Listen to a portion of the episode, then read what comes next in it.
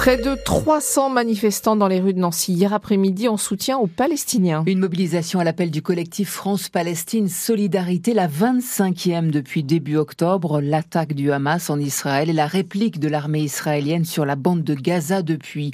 Après cinq mois de bombardement et alors qu'une famine menace l'enclave palestinienne selon l'ONU, les manifestants ont rejoint la préfecture et demandent un cessez-le-feu durable, Tristan Barrault. Francesco suit la situation à Gaza quotidiennement. Comme chaque semaine dans les rues de Nancy, il est venu avec sa femme et ses petites filles. Même les enfants sont capables de prendre conscience d'un génocide. Pourquoi on, tue, on peut tuer des enfants euh, C'est le monde à l'envers pour eux. Il demande un cessez-le-feu le plus rapidement possible, comme Marine. Et de laisser passer des camions humanitaires. Issue d'un collectif de blouses blanches qui a rejoint le mouvement nancéen pour la première fois, Marine est soignante à Nancy. Elle s'indigne de la situation dans les hôpitaux sur place. Euh, ils n'ont plus aucun médicament. Les enfants et tout euh, individus sont opérés sans anesthésie et surtout euh, pour beaucoup amputés et réamputés parce que la situation sanitaire fait que les infections sont vraiment très présentes euh, sur toute la bande de Gaza. Tous déplorent ces Palestiniens tués près d'un convoi humanitaire cette semaine. Alain Desmarais est le responsable de Lorraine Sud à France-Palestine. Il a porté plusieurs revendications à la préfecture. Déjà, il faudrait que la France arrête de livrer des armes à Israël.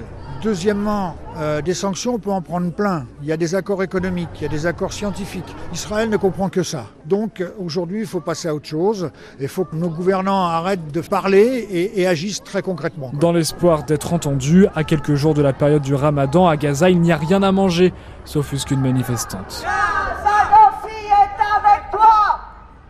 Reportage signé Tristan Barrault. Les États-Unis ont mené hier une première opération de largage d'aide humanitaire sur la bande de Gaza. Opération qui intervenait après des tirs israéliens jeudi pendant une distribution à Gaza. Tirs qui ont fait 116 morts selon le Hamas. Les négociations en vue d'une trêve pendant le ramadan doivent reprendre aujourd'hui au Caire, en Égypte. Autre mobilisation aujourd'hui annoncée, un rassemblement à 15h place Stanislas pour demander euh, cette fois la libération du lanceur d'alerte Julian Assange. Julian Assange détenu à Londres, menacé d'extradition vers les États-Unis où il risque une peine de 175 ans de prison. Les États-Unis lui reprochent d'avoir diffusé sur sa plateforme Wikileaks des centaines de milliers de documents sur les activités militaires et diplomatiques de Washington, notamment en Irak et Afghanistan une vingtaine d'organisations politiques, syndicales et associatives, dont la France Insoumise, la FSU, la CGT la Ligue des droits de l'homme, appellent au rassemblement nancéen et demandent à ce qu'une banderole de soutien soit accrochée au balcon de l'hôtel de ville. La 60e édition du Salon de l'agriculture s'achève ce soir à Paris, édition particulière cette année marquée par la crise agricole, les revendications, les blocages et les heures au premier jour d'ouverture. À quelques heures de la clôture, quel est l'état d'esprit des agriculteurs sur place?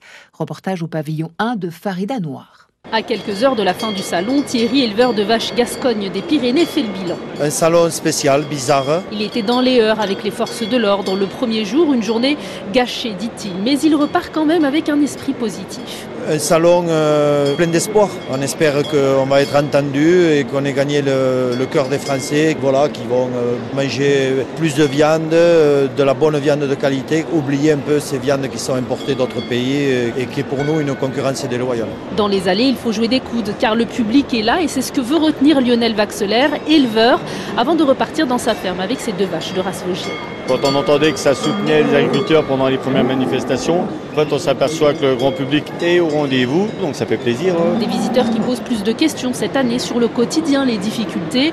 Valentin est éleveur de vaches laitières dans l'Orne. Certains euh, cherchent à comprendre euh, notre détresse plus ou moins. Moi, j'ai expliqué mon point de vue à moi et les problèmes qu'on avait euh, chez nous notamment. On repart à la maison, on en retient un beau salon et on est prêt à revenir. Le salon fermera ses portes au public ce soir à 19h.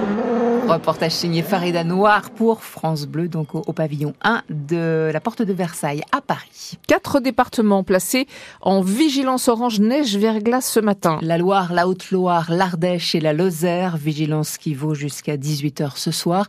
La Savoie et les Hautes-Alpes, elles, sont en vigilance orange pour avalanche à partir de ce midi. Dans le massif des Vosges, la neige est la grande absente cette saison, à tel point que la station de Gérardmer va fermer complètement en fin de semaine prochaine. Depuis hier, c'est service minimum. Seul le jardin d'enfants réservé au cours de l'école de ski est ouvert. Peu ou pas d'ambiance blanche cette saison, comme le regrette le directeur de la station de la Moselaine, Benoît Perrin. On a eu l'ambiance blanche un des premiers week-ends et après, euh, il y a 10 jours, quand il y a neigé 10 cm. Mais c'était pas suffisant à 10 cm.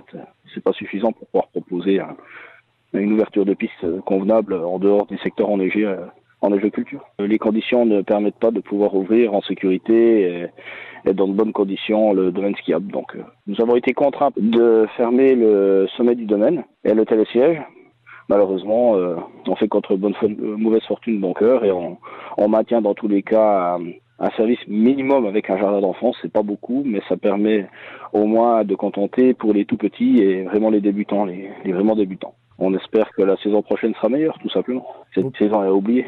Et à la station de la Bresse, seules deux pistes sur 33 étaient ouvertes hier. Information à retrouver sur francebleu.fr. Suite et fin aujourd'hui de l'étape norvégienne de Coupe du Monde de biathlon à Oslo. Le Vosgien Fabien Claude au pied du podium hier dans l'épreuve de la masse start. Il termine quatrième. C'est le premier français. Les hockeyeurs d'Épinal sont allés l'emporter chez le leader de la D1 hier soir. Caen, victoire des Wildcats 3 buts à 2 après prolongation. Ils sont troisième au classement. La victoire également des basketteurs du SLUC Nancy en déplacement chez le dernier de la Betclic Elite, Boulogne-le-Valois. Succès 89 à 80, Nancy remonte à la 11e place. Jamais 203. La victoire, toujours, des volleyeuses du VNVB à domicile contre Marc en Barreul. Les Vendopériennes l'emportent 3 à 2 face aux nordistes et restent troisième de la Ligue A.